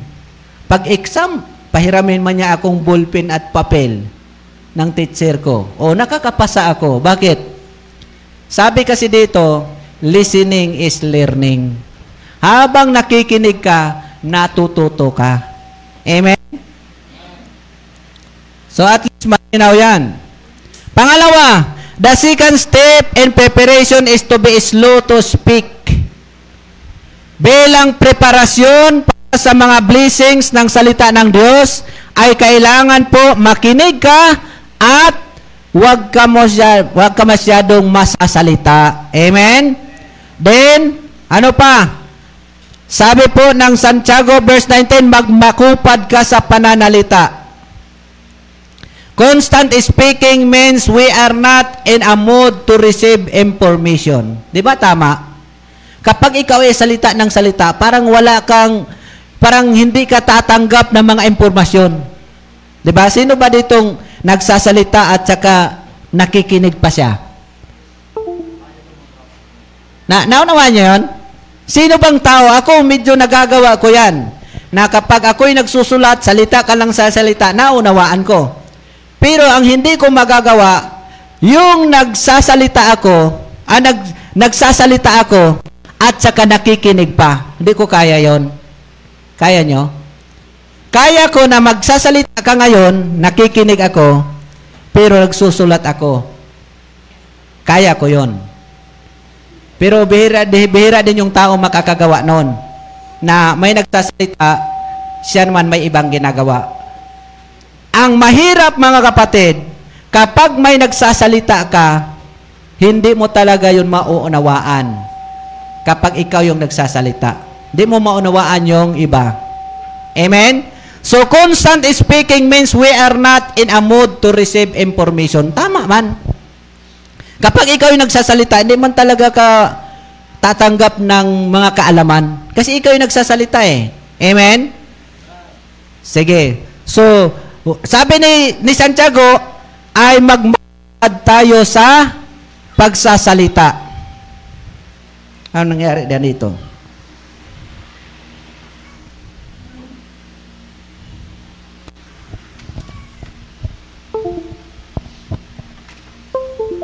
Yan. Uy, wala pa rin.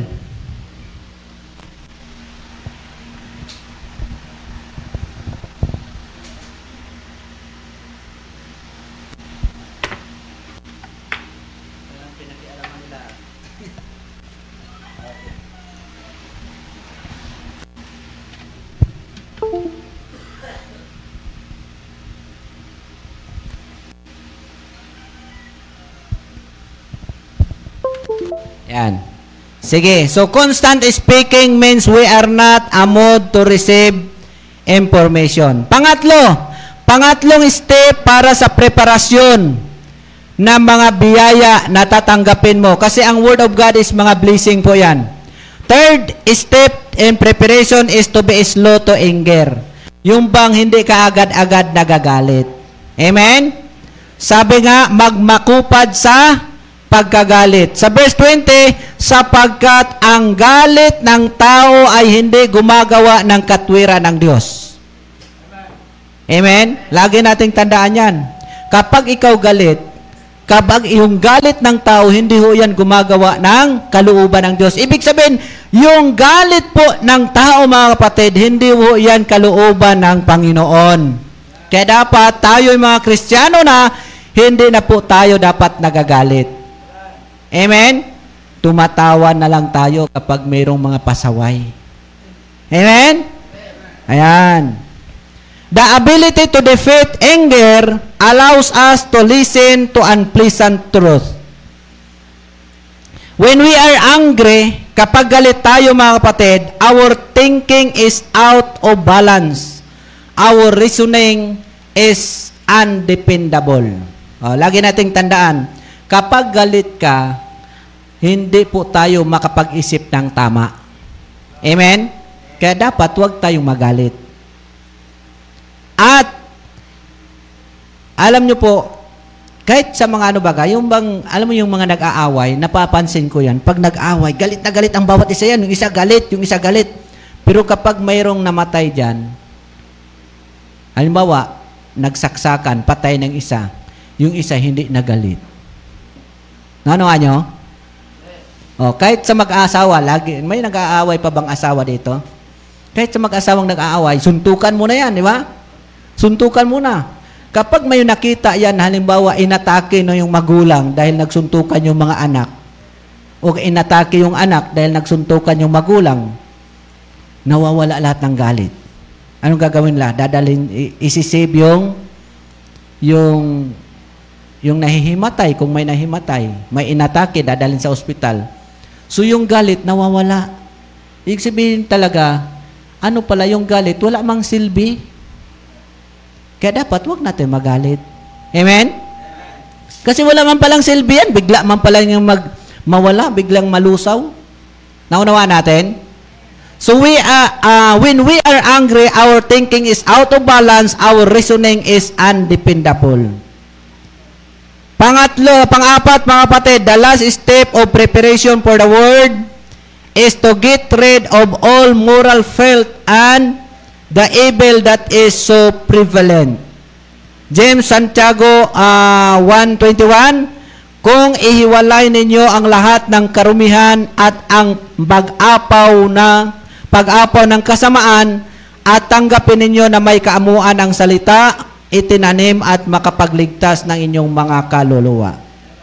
So if we are nurturing secret sinful thoughts, it is difficult to accept the truth of God. Ito mga kapatid, kapag ating inalagaan yung mga simpleng maliliit na kasalanan, ah, mahirap talaga siyang tumanggap ng salita ng Diyos. Nanuha natin? Lagi nating tandaan yan. Kaya kahit gaano na ang pag, uh, pakikinig mo ng Word of God, wala pong saysay po yon kapag meron kang kasalanang itinago. Ano po mga kasalanan? Ang pangkaraniwang kasalanan natin ay pagnanakaw, pagsisinungaling, no? Uh, ano pa? Pag, pagsusugal. Simple lang yan eh. O, pagtaya ng waiting, pasikrito pa yan. Nandyan si Brad. Sige, bilisan mo. five sixteen. O, di ba? Naunawaan natin? Pagka ganun ang tao, hindi ho yan natutuwang pumuntang simbahan. Ayan, linggo na naman. Bilis ng araw, grabe. Saan kaya ako mamaya? Parang may lakad ata ako ha. O, di ba? Kasi ayaw ng Word of God. Amen? Ako, ganyan din ako noon. Ayaw ko din. Bira, samba na naman, no? Pero nabaliktad baga. Parang gusto ko na samba. Amen? So, ibig sabihin, uh, parang nakapasa na ako doon sa pagbago ng buhay. Dati, ayaw ko man yan. Nasa, nasa baptist ako, pero yan naman, tagal, tagal pati magmensahe. Amen? O, pag-awitan, labas man ako, labas.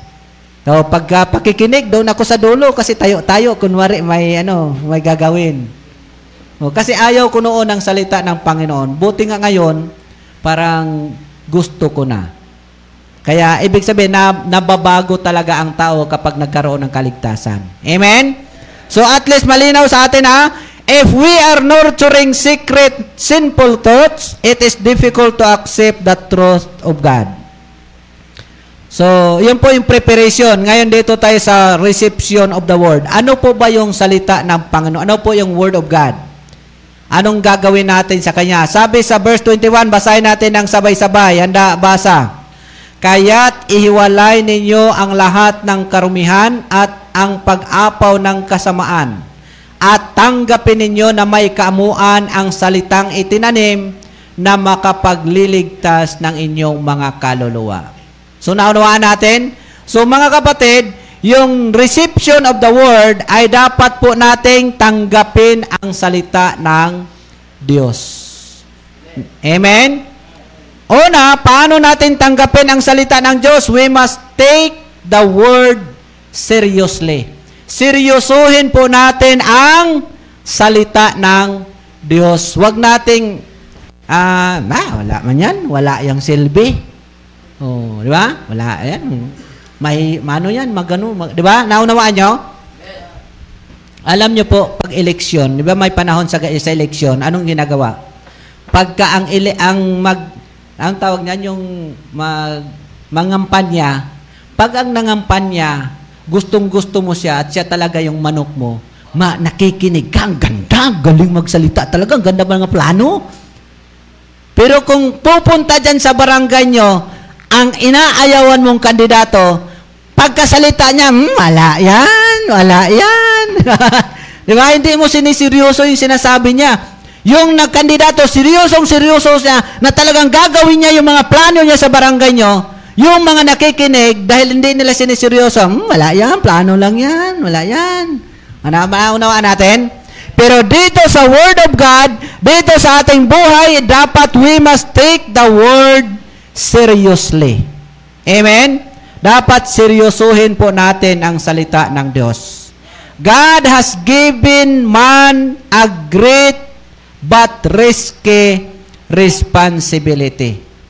Ang Diyos nagbigay sa tao ng napakaganda pero risky na responsibilidad. Amen?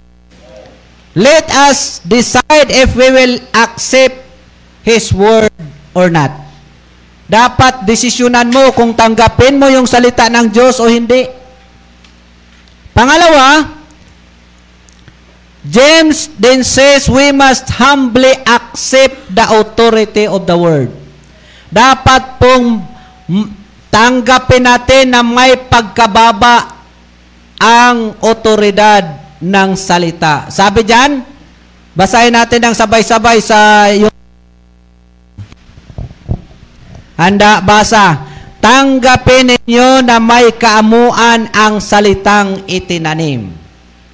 So, anong sabi ni James? We must uh, humbly accept the authority of the Word. The attitude of humility is really a prerequisite. We need to let God's Word rule over us, not us rule over it. Yung salita ng Diyos ay dapat yun ang mangibabaw at manguna sa atin. Hindi po tayo ang mag-control sa Word of God. Amen? Dapat ang Word of God ang magsiyang mag-control sa ating buhay. The Word of God must govern us and is our final authority. Yung salita ng Diyos, mga kapatid, dapat ito po yung ating pinaka-pinal. Final decision, Word of God. Kahit yung mag-asawa pag nag-away, kahit ano-ano na nakutkot, ah, ganito ka nga, ganito, ah, ganyan ka nga. Noon nga, ganito ka. Di ba, pag mag-asawa, alam niyo po mga kapatid, kapag nag-asawa, mag-away ang mag-asawa, kumuha ka ng Bible. Sige, huwag na tayo mag-usap pa dyan sa sinasabi mo, dito tayo sa Word of God. Anong sabi dito? O, di ba? Sabi dito, lahat ng kasalanan ko, bayad na. Binayaran ng Panginoon at kinalimutan na ng Diyos. Ikaw, hindi mo pa nakalimutan. Amen? Oh, sabi dito, sabi ng Diyos, oh, pinatawad niya na ako, kundi mo pa ako mapatawad eh. Oh, para matigil. Amen? So, the Word of God must govern us and is our final authority. Suko tayo pagkasalita na ng Diyos. Amen? So, pangatlo, we must understand the power of the Word. Dapat intindihin natin ang salita ng Diyos ay mayroon po itong kapangyarihan. Anong kapangyarihan ng salita ng Diyos? Kapangyarihang magligtas sa tao. Kapangyarihang magpayaman sa tao. Kapangyarihan na magangat sa buhay ng tao. Ang salita ng Diyos ay mayroon pong power. Amen? Basahin natin sabay-sabay yung kulay pula na makapagligtas ng inyong mga kaluluwa. So, malinaw po yan. Amen? So, the power of the living God stands behind it. The Word has the power to convict, to save, and restore. Ang salita ng Diyos, mga kapatid, ay makapangyarihan na magkonbikta. Magkonbikta at magligtas at mag-restore. Kasi tayo baga, nahiwalay baga tayo, mga kapatid. Amen? Ang tao, nahiwalay po sa Diyos. Lagi niyong tandaan yan. Ang Diyos, naglalang siya ng tao, nakaparihas sa Kanya. Anong nilalang ng Diyos? Kaparehas na Kanya, makapangyarihan, matalino, yun ang nilalang ng Diyos. Ang tao nilalang ng Diyos, kagaya sa Kanya, hindi po namamatay. Ganda, no? Totoo yan. Ta- si Adan at si Eva, yung tao nilalang ng Diyos, hindi ho namamatay. Kagaya sa Kanya. Kaya lang ang problema, ang tao po, mas naniwala kay Satanas sa kasinungalingan. Ang tao kasi, madaling maniwala kapag kasinungalingan eh.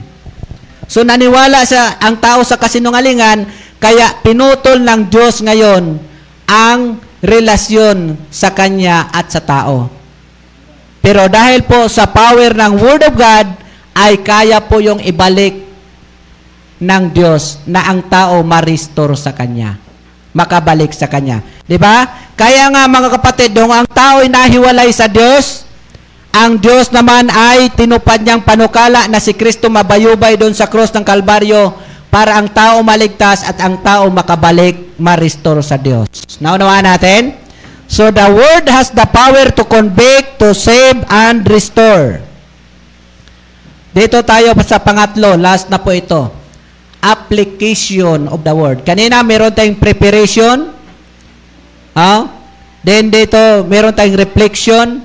Meron tayong application of the Word. Paanong gagawin natin sa Word of God? Paano natin siya, anong kanyang ating, anong gagawin natin? Una, do not merely listen to the Word. Do what is says. Hindi lang po natin pakinggan. Sabi ng Word of God, huwag akong mambabae. Huwag mo lang pakinggan, gawin mo na huwag kang mambabae. Amen? Hello? Amen.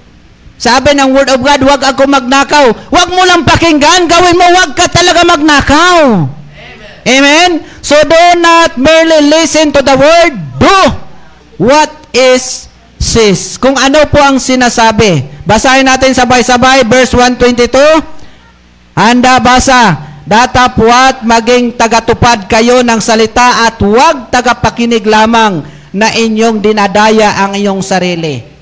Kapag mga kapatid, tagapakinig lang tayo at di natin ginagawa ang sabi ng Bible, dinadaya natin ang ating mga sarili.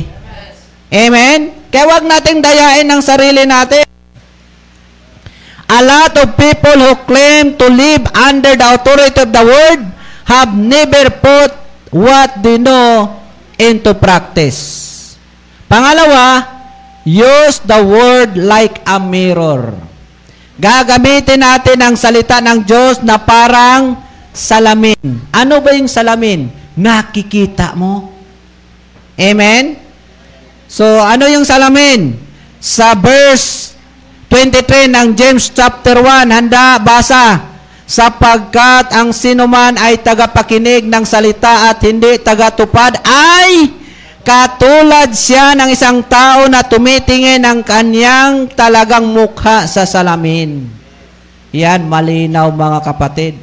Kapag tayo'y tagapakinig lamang at di natin tinutupad ang salita ng Panginoon, ay para ka lang salamin na... Anong sabi diyan? Katulad siya na isang tao na tinitingnan ang kanyang mukha sa salamin. Verse twenty-four, handa, basa. Sapagkat minabasda niya ang kanyang sarili at siya'y umaalis at pagdakay kanyang nalilimutan kung sino siya. Pero kung maganda, hindi niya malilimutan. Pagtingin niya, hindi niya malilimutan. Cute-cute talaga. Oh. Oh. Pero mga kapatid, kapag ang normal talaga kasi ang tao, hindi siya nagugustuhan yung kanyang sarili. Diba? Naunawaan niyo yan? Na parang in love na in love ka sa sarili mo. Walang taong ganyan. Karamihan talaga ang tao, gusto nila yung nakikita nila sa iba. Kaya yung karamihan, nahu, kasi ano yung gagagawa ni Satanas, yung mahulog ka sa pagnanakaw eh. Hindi ka kontento. Amen? So, mga, mga kapatid, oh, sapagkat minamasdan niya ang kanyang sarili at siya'y umaalis pagdakay kanyang nalimutan kung sino siya. You go to the mirror to get an accurate appraisal or evaluation. You go to the mirror to change it. Pangatlo, receive the word like a law. Tanggapin natin ang salita ng Diyos bilang batas. Kasi ang tao minsan natatakot sa batas. Kaya tanggapin natin bilang batas. At ito namang talagang salita ng Diyos ay law of God ito. Amen? Huwag natin kalimutan, ito po yung batas ng Diyos. Kung tayo meron tayong konstitusyon, batas ng Pilipinas, bilang Kristiyano, meron din po tayong batas ng Diyos, ang Biblia. Amen? So, tatanggapin natin ang salita ng Diyos bilang batas. Basahin natin sa verse twenty-five. Handa, basa. Ngunit ang nagsisiyasat ng sakdal na kautusan, ang kautusan ng kanyang kalayaan, at panatiling gayon na hindi tagapakinig na lumilimot, kundi tagatupad na gumagawa ay pagpapalain ang taong ito sa kanyang ginagawa. Paano tayo ibiblis ng Diyos? Kapag tinutupad natin ang kanyang salita. Amen? Sana malinaw na yan. Kasi minsan matagal ng tanong nyo, kailan pa kaya ako yayaman? Kailan pa ako maging milyonaryo? Kailan pa ako maging ganito? Amen? Para mangyayari yan, pagpapalain ka ng Diyos, ay tuparin natin ang kanyang mga salita. Kaya nga, alam nyo po, ang nagpapayaman talaga sa atin, hindi man yung City Vault. Ang City Vault kasi, na, sikreto lang natin yan. Walang nakikinig sa radyo. Ang City Vault, mga kapatid, yung mga, yung mga investor, ay hinihikayat natin silang makarating sa church. Pag nakarating na sila sa church, dahil sila ay pupunta, dahil ini-invite natin, dahil sila ay investor nga. Ngayon, pag pumunta sila, mapapakinggan nila ang salita ng Diyos. At tuturuan sila paano ito isa katuparan. Pag tinupad nila ang salita ng Diyos, doon sila yayaman. Magkakaroon po sila ng, sabi diyan, pagpapalain ang taong ito sa kanyang ginagawa. Yung ginagawa mo, tumulong ka, nag-invest ka sa City Vault, pagpalain ka ng Panginoon. Naunawa natin? Ano pang sikreto sa City Vault para ikaw ay yayaman? Ang sikreto dyan ay pag meron kang every one thousand, ibabalik mo. Napakinggan mo na yan. Ang problema, pag hindi mo yan tinupad, hindi ka maging milyonaryo. Naunawa natin? Ang one thousand, seven thousand three hundred lang. Pero kung tuparin mong sinasabi na ibalik mo, every one thousand ibalik mo, magiging two million yan. Naunawaan natin? So malinaw, mga kapatid, kapag ang tao'y gumaga, nakakapakinig ng salita ng Diyos at tinutupad niya ito, siya po ay pagpapalain po ng Panginoon. Yes. Amen. Alam niyo po, sabi niyo, eh paano? Mangyayari man talaga, yayaman man talaga, umember ako eh. Totoo. Kasi ang ang kabuuan ng City Vault tumutupad ng salita ng Diyos. Mayaman ka na eh kung pinatay ka ng Diyos. Oh. Hindi mo maranasan. Naunawa natin? Amen. Hindi mo maranasan. Kaya para tayo ay maging masaya tayo sa paglilingkod sa Diyos, maging matamasa natin yung mga pagpapala, pagyaman, ay dapat tuparin natin para tayo po ay pagpalain ang Panginoon. Naunawaan natin, hindi man tayo pinapalit ng relihiyon. Tayo dito ay tinuruan tayong mag ano tinuro sa atin dito? Tinuruan tayong tumupad ng salita ng Diyos. So, describe the word as of God as the perfect law that God gives freedom. Ang salita ng Diyos, mga kapatid, dinidescribe ni Santiago na perpekto ito. At ito po ay magbigay ng kalayaan sa tao. Mahirap yung wala kang kalayaan sa pera. Kahit piso, nagagalit ka pag nawala. Isang araw mong, isang araw kang maging sumpungin. Piso lang kulang. Naunawa natin, dahil wala kang kalayaan.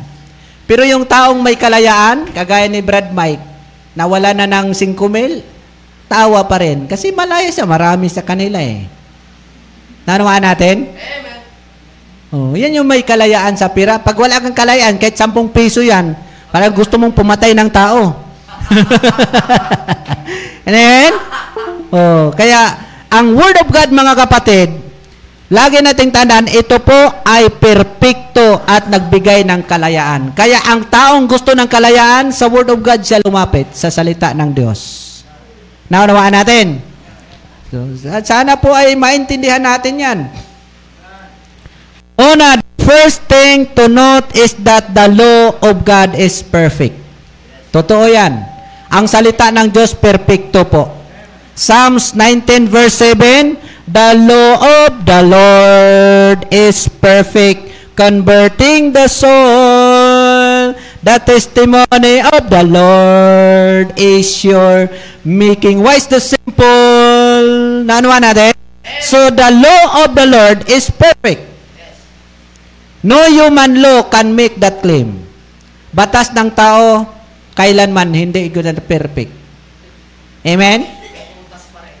Oh, yung mga ginagawa sa... Kaya nga, inis na inis kami yan dati nung nasa Congress pa ako. Gumagawa ng batas ang isang congressman. Pagdidibatihan ngayon nung mahigit two hundred na congressman. Kapag pinagdebatihan ng mga mahigit two hundred na mga matatalino at abogado, mga mayamang tao, congressman, ibig sabihin, okay yan. Pasado. Tapos ngayon, dadalhin sa Senado pagdebatihan ng sampu. Parehas lang naman silang abogado. Naunawa natin? Kaya minsan, sa ating batas, ay mayroong mga maraming butas. Kasi, sinala na siya napakarami. Tapos, ipapasala siya sa kukunti. Kaya resulta, palpak. Kaya maraming batas ngayon, pag mayroon namang nakalusot, gagawa ulit tayo, revise natin. O, gagawa ulit tayo, gagawa. Bakit? Sapagkat no human law is perfect. Wala pong batas ng taong perpekto. Ang talagang perpekto ay ang batas ng Diyos. Walang iba. Amen? Pangalawa, note that it is a law that gives freedom. Yes. Lagi nating tandaan na ang batas ng Diyos ay nagbibigay ng kalayaan. Verse twenty-five, nung sabi dyan, nanda, basa yung nakapula lang. Ngunit ang nagsisiyasat ng sakdal na kautusan, ang kautusan ng kalayaan. Kalayaan po mga kapatid, ang batas ng Diyos. Law and freedom seem contradictory to us. Magkakontra yan. Law tells us what we cannot do. Ang batas, sasabihan tayo kung ano ang hindi natin pwedeng gawin. And freedom speaks of what we can do. But there is no true freedom without law that protects or provides it. God cared enough for us that He sent us His instruction. Ang ganda baga, ang Diyos dahil sa kanyang pagmamahal, pagprotekta sa atin, ipinadala niya ang kanyang salita. Sino yung salita? The Word, ang pinag-aralan natin last Sunday, the Word is Jesus Christ. Ipinadala ng Diyos ang kanyang word, ang kanyang salita, at ang kanyang salita ay suma sa Diyos, at ang salita ay Diyos, at ang salita ay nagkatawang tao. Amen. Ang salita ng Diyos ang siyang instruction natin. Kaya dapat po tayong matuto niyan. Amen? Amen? Isipin nyo na lang, yung mga wala rito ngayon, sayang, hindi nila matutunan yan. Naunawa natin? Kaya sikapin nyo, kahit walang sasakyan, punta kayo rito. Kahit walang pagkain, punta kayo rito. Ay importante, ang Diyos na ang bahala sa inyo. Lagi nating tandaan, God cared enough for us, and He that He sent us His instruction. Psalms one oh seven verse twenty, basahin natin sabay-sabay. Handa, basa. Sinugo niya ang kanyang salita, at pinagaling sila at iniligtas sila sa kanilang mga ikapapahamak. We need to take and embrace His word seriously.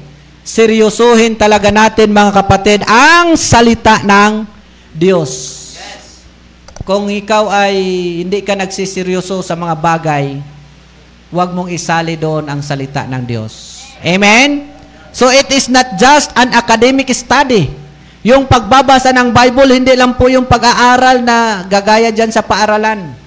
Na pagkatapos mo mag-aral, may pasa ka, okay na. Dito po, pag nag-aral ka ng salita ng Diyos, pag naintindihan mo at ginawa mo yan, pagpapalain ka ng Panginoon. Yes. Amen? Yan ang kaibahan. It is the key to both eternal life and abundant life. Ito po, mga kapatid, ang susi sa buhay na walang hanggan at sa masaganang buhay. John chapter ten verse ten, ang sabi ni Kristo, ako'y naparito upang kayo bigyan ng buhay at kasaganaan. Maraming Kristiyano ngayon, walang kasaganaan. Kristiyano, walang bigas. Kristiyano, walang pamasahe. Kristiyano, tumutulo ang bubong. Kristiyano, walang pira. Meron silang abundant life? Wala. Ibig sabihin, mali ang Panginoon? Hindi. Sa ano sabi niya? Ako'y naparito upang kayo bigyan ng buhay at kasaganaan. Amen. Nagbibigay ang Diyos ang kasaganaan. Yes. E pati bisikleta, wala. Buti pa si Joshua meron. Amen? Naunawa natin? So, ang susi ng masaganang buhay at uh, buhay na walang hanggan ay salita ng Diyos. Patatapos na tayo mga kapatid bilang ilustrasyon. A wise man once said that we have two ears and one mouth. Ang matalinong tao, nagsasabi siya, meron tayong dalawang tainga at isang bibig. So that ought to be the ratio of listening to speaking. Ibig sabihin, dalawa tainga natin, dapat doble ang ating pakikinig kaysa pagsasalita. Kaya kayong mga nanay, huwag kayong magpagaburara. Ano tawag niyan? Paraldakdak. Dalawa tainga binigay sa inyo ng Diyos. Dapat, dapat yung mga nanay na parasalita, yung parasalita baga, dapat dalawa yung bibig, isa lang yung tainga. Amen? Dapat naunawaan natin yan. Kung gusto nyo ikaw yung parasalita, ingay-ingay mo, dapat sa'yo dalawang bibig, isa lang yung tainga. Payag kayo nun? May bibig ka dito, may bibig ka dito, isa lang dito. So, kapag ang tao po'y para salita na dalawa man kanyang tainga, isa lang bibig, hindi siya wise. Amen? Ang wise ay dapat nakikinig, nagsasalita ng konti. Yes. Naunawahan natin. Traffic laws enable be free to drive free. Totoo yan. What if everyone decided to interpret the red light for himself? Tingnan nyo mga kapatid. Ang batas trapiko ay nagpa, nagbibigay ng kaayusan sa daan sa mga driver. Pero ito isipin nyo, paano na lang kapag ang driver gusto niya kapag pula, go. Oh, yun ang gusto niya, yun ang gusto ko eh, yun ang interpretasyon ko eh. Kapag pulago yan, oh, ano mangyayari? Amen? Kaya wa, dapat ayusin po natin yung ating pong pakikinig para maintindihan natin. What if a driver said to me, the red means go? Oh, paano yan? Di magkakagulo-gulo ang buhay. Amen? The result would be what? Other thoughts. So learn to apply biblical truth to life. Sabi nga, wherefore, my beloved brethren, let every man be swift to hear, slow to speak, and slow to wrath. Mga kapatid, tandaan natin, nandyan po tayo, tinuturuan tayo ng Word of God, iayos na po natin, itama na natin. Huwag natin gayahin yung mga driver na kamangmangan na kasi yun na merong traffic light, kailang kapag gusto mo yung pula para sa'yo, go po yun, magkakagulo ang buhay mo.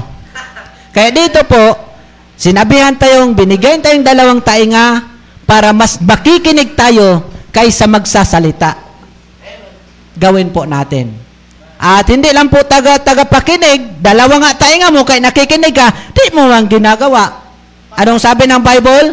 Kapag ikaw nakikinig at gumagawa, ay pagpapalain ka niya. Yes. Tayo pong lahat ay tumayo, tayo po'y manalangin.